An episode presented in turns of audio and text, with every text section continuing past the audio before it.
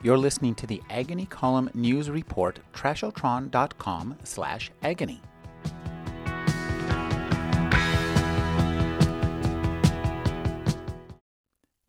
The new novel by Vendela Vida is The Diver's Clothes Lie Empty. It's a meditation on identity and story. Vendela, I think one of the things that I find interesting about all fiction, and this piece of work in particular, is the way that we use a story to define our identities. And this character finds herself kind of at the end of her previous identity and in a new country, and then finds a good reason to leave that identity behind. Because you talk about creating the story going forward and the story going backward. This is like a story that moves in two directions at once. Well, my character arrives in Casablanca, and shortly upon checking into her hotel, her backpack is stolen. In her backpack was her passport, her laptop, a camera that she's bought with pictures of her newborn niece, and many and money and her credit cards. Most importantly, especially when traveling, passport and money. And so she um, she goes to the police station and she is offered the opportunity to actually take on someone else's identity through a series of, of events. And I know this doesn't sound believable when I describe it like that, but in the book, I try to make it as believable as possible and set it up. But she has to constantly keep evolving and changing her identity um, for many reasons. One, because she's using someone else's credit card and she doesn't want to get caught. She's worried that the person who actually owns the credit card might cancel them at some point. Um, and soon she also realizes that in order to keep getting money, she has to get a job. So a chance encounter with a producer who's um, working on a movie that's being filmed in Casablanca, as many movies are, because they have a great film school in Casablanca. She becomes a stand in for a famous American actress. So she's there to help this actress and the director block the scenes um, and stand there for the actress while the lighting is being adjusted. So that's her own evolution of identity.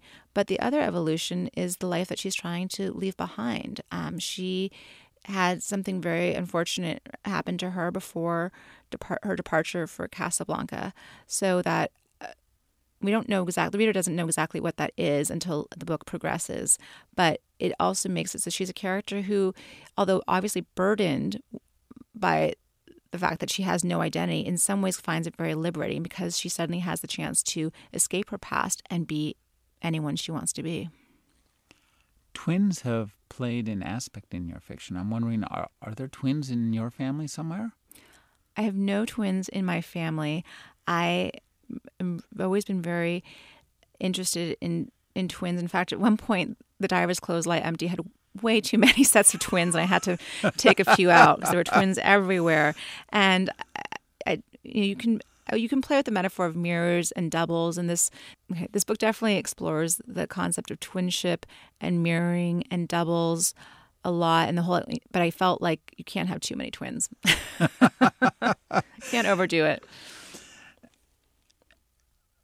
One of the things that makes this book really kind of scary is this kind of economic uh, fear. I think that we are heading towards uh, actually, I think we've pretty much already arrived at the creation of a new genre of fiction, like science fiction or mystery or horror, uh, the economic genre of fiction. Um, stories that are driven at, at largely or in part by money or, more importantly, lack thereof.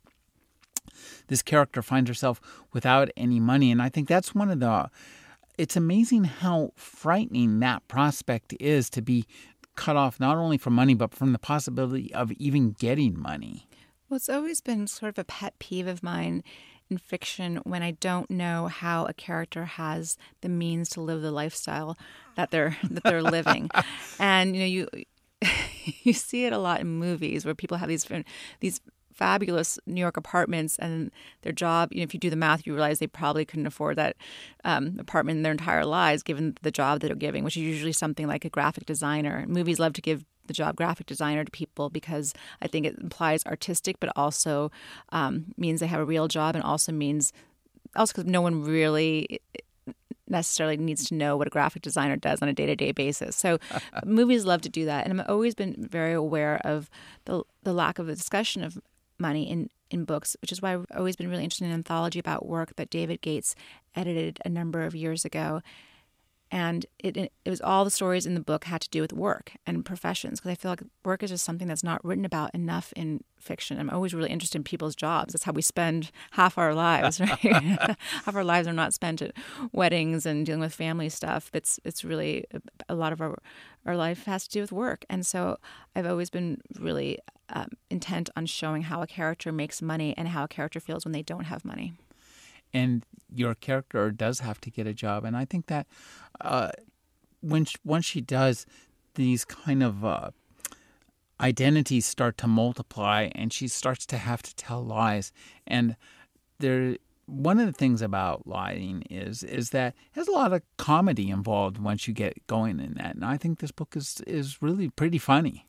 Well, thank you for thinking it's funny. That was my, my intention when I set out to write this book was to accommodate humor. I wanted the situation to be uncomfortable, but I also wanted there to be room for, for humor because in previous novels that I've written, I felt like there was a certain point after which I could not allow myself to be funny. When I was writing Let the Northern Lights Erase Your Name, there was a lot of dark humor, black comedy in the first half of the book. And then something tragic happens, after which there's no room for humor in the book. So when I was writing it, I had to keep a post it note above my desk that said, This terrible thing has happened. You can no longer be funny. Do not be funny. And I had to look at that every day to remind myself that did not no longer have the capacity for humor. The story would not would not allow for it, or the you know the tone would switch, and I think readers would be very confused by the tone. But so when I set out to write "The Diver's Clothes Lie Empty," I knew that I wanted to allow the situation and the character to be humorous. Landscape plays an important part in this book because it's Casablanca is feels like almost a cardboard town in some ways where you could just knock everything down and out, you're surrounded by trackless desert. And that would allows the characters um, character to expand out into the universe or the collapse the universe to collapse into the character. So did you travel to Casablanca for this book? And if so, um, just talk about the um, influence of that kind, the landscape there. I did travel to Casablanca um, with my husband on a vacation, and I went there with no intention of setting a novel there. But while I was there, my backpack was unfortunately, or fortunately, depending on how you look at it, in retrospect, it was my backpack was stolen, and I found myself in the chief of police office talking to him about the theft of my backpack and whether it would ever be returned. I was obviously really upset because it had a laptop computer on which I had a novel that I had not backed up sufficiently or recently. And while I was sitting there with the chief of police and the detectives who were kind of sitting the way detectives do, you know, in 70s movies, they weren't really sitting in chairs, they're all kind of leaning against their desks. I suddenly realized that the loss of identity and loss of a passport would be an appropriate beginning for a novel about identity that I'd been wanting to write and then kind of been circulating in my head. So as as I was sitting in the police station, I realized I had found the opening to my novel. And I suddenly became the most excited person I think that the chief of police had ever seen sitting in that same chair.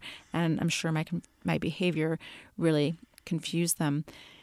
To answer your question about landscape, there was one city in in Morocco that we visited, not Casablanca, but a city called Meknes that has a really, um, really maze-like structure in the in the souks and the bazaars. And i remember getting lost several times there. I tried to take notes about which direction i had turned right or left and tried to mark down landmarks but i got got lost. And i thought that was a great metaphor for what i wanted my character to go through in the book. So definitely the landscape of this town of meknes really inspired the character's journey as well.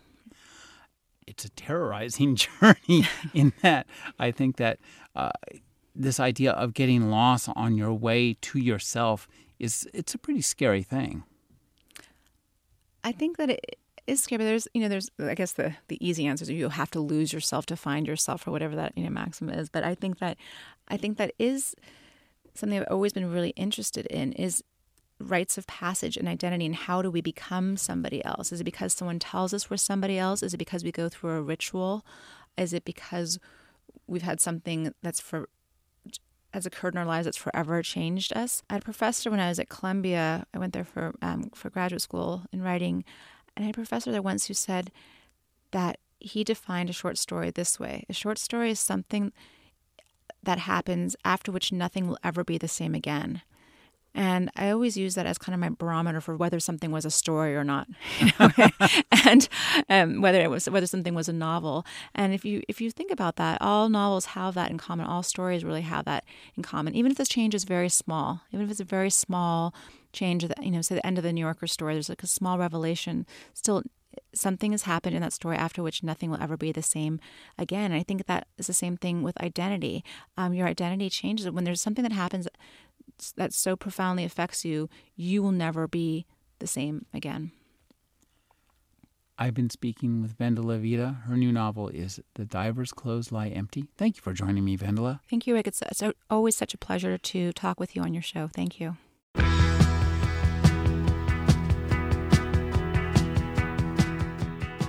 You're listening to the Agony Column News Report, trashotron.com slash agony.